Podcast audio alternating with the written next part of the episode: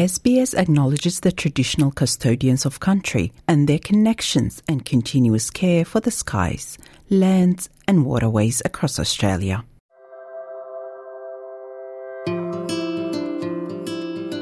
You're listening to Australia Explained, an SBS audio podcast helping you navigate life in Australia. In an era where information travels at the speed of light, distinguishing truth from falsehood has become increasingly challenging. The Australians are among the worst in the world for sharing dodgy articles. Whether it's labeled as false news, misinformation, or disinformation, the impact remains the same a distortion of reality that can sway opinions, shape beliefs, and even influence critical decisions. It also affects our voting, and public policy starts to reflect people's attitudes and, and what's been influenced by fake news as politicians try to appeal to the public. Welcome to this new episode of Australia Explained. I'm your host, Maram Smail. Today, we'll explore this complex topic, shedding light on the mechanism behind misinformation and its potential impact on society.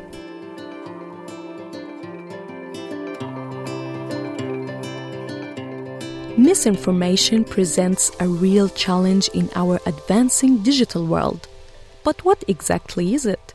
Sushi Das, the Associate Director of RMIT Fact Lab, a fact checking unit based within RMIT University, explains. So, misinformation is basically incorrect information that people pass on without realizing that it's incorrect. Disinformation is false information that people deliberately create to mislead other people, and they might do this for a joke, or they might do it to push a political agenda, or they might do it to somehow make money through clicks. Fact checkers like Sushi Das and her team review viral content on social media to identify posts that may contain misinformation or disinformation. They then conduct thorough research to verify the content's accuracy. This ensures that accurate information is shared with the public. Ms. Das identifies a mixed bag of misinformation and disinformation in Australia.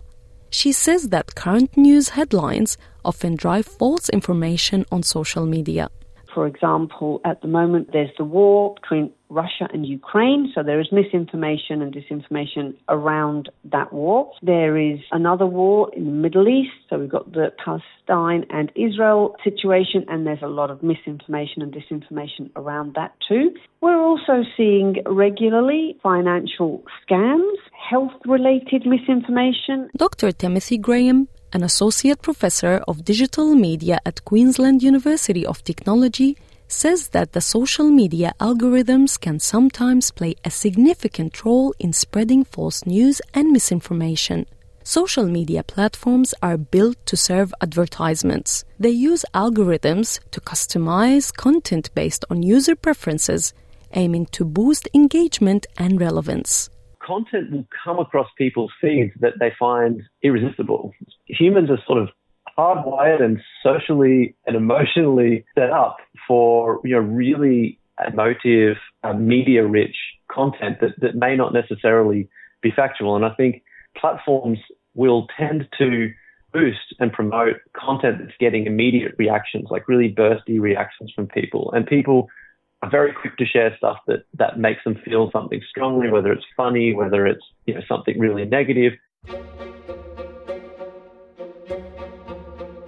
Misinformation can stem from different sources, such as genuine mistakes, biased reporting, sensationalism, and intentional political, ideological, or economic manipulation. Conspiracy theories often entail elaborate narratives about secret plots, in contrast, misinformation encompasses a broader spectrum of false or misleading information that may or may not involve conspirative elements. For example, the RMIT Fact Lab team researched a conspiracy theory which suggested that QR codes replacing clothing tags is an attempt to track and control individuals. The theory alleged that this move which aimed to make the fashion industry more environmentally friendly, was a scheme the World Economic Forum, banks, and the government invented. Ms. Das explains. This is wrong. It's incorrect. These codes tell you the details about the item, where it was made, whether it was made ethically, washing instructions, fabric details. But of course, there are people arguing that these are all about tracking you. Misinformation has been around since the beginning of language, according to Dr. Darren Koppen, a Sydney based behavioral scientist. However, it is now a more prevalent issue with significant societal impact. In the past, people got their facts, truths, and beliefs from their local community, family, and culture. Nowadays, we receive information from all over the world and various sources. Apparently, according to a University of Canberra study, Australians are among the worst in the world for sharing dodgy articles. 80% will share an article that they even think is dubious. So that is obviously compounding the issue that we're facing with fake news and misinformation.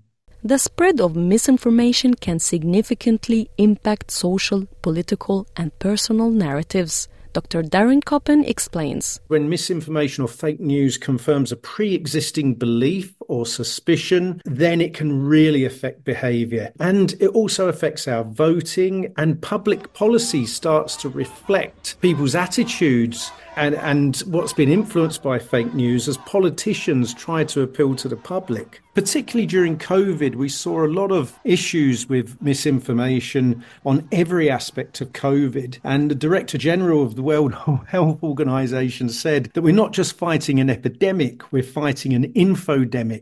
Dr. Koppen identifies four reasons why humans can spread false information. Fake news plays on humans' loathing of uncertainty. We absolutely crave safety and, and, a sense of control. We're driven to eradicate that uncertainty. So we search for answers. And if they're not readily available, we fill in the gaps. So we're, we're suckers for any information where none's available. And the second is uh, we have a huge negativity bias as humans. He argues that humans evolved to be pessimistic due to natural selection as the more hostile individuals were the ones who survived. Have you ever talked to an Australian and you're overseas before you might? Often, all they talk about with foreigners are spiders, snakes, and sharks, you know, that abound in Australia rather than the beauty and the opportunity that's here. Other reasons for our attraction to false news or misinformation are confirmation bias and the technology used to create false news. Dr. Koppen explains. If we belong to, say, an anti vax group, then we're likely to search for anti vax information, or at least that's what sticks in our brain. And the things that stick with us are things prove and reinforce our pre existing beliefs. So we just get more and more extreme and polarized. The last one is fake news now can look professional when you're looking at it online, whereas when you're with somebody face to face, you can tell from their assertiveness or their weird demeanor or, or sweaty palms, you might inform us that they're untrustworthy or what they're saying isn't to be believed. Developing the skills to spot and verify news is crucial given the prevalence of misinformation nowadays.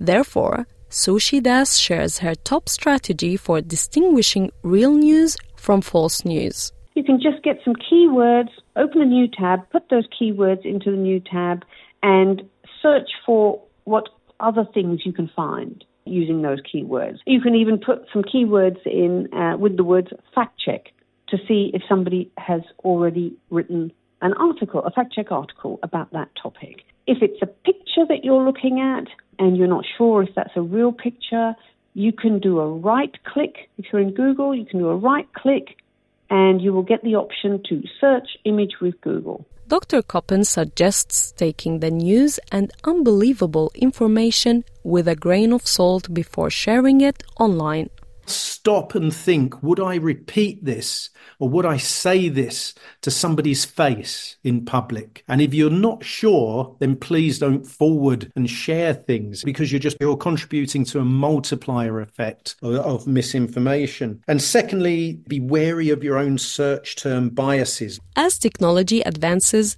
the spread of misinformation evolves. Professor Timothy Graham explains what future challenges we should anticipate in this ever changing digital world? I think one of the biggest challenges that generative AI pose is that these AI can produce content that, at least at first glance, appears to be authored by a human and is quite convincing. And, and this is not only text, but obviously images as well. And so a real challenge that's happened is that we just have a deluge of AI generated content that's you know, kind of mixing in and it's becoming more and more complicated to just keep up with how much of this is a factual image or, an authentic image or an authentic piece of text versus something that's not.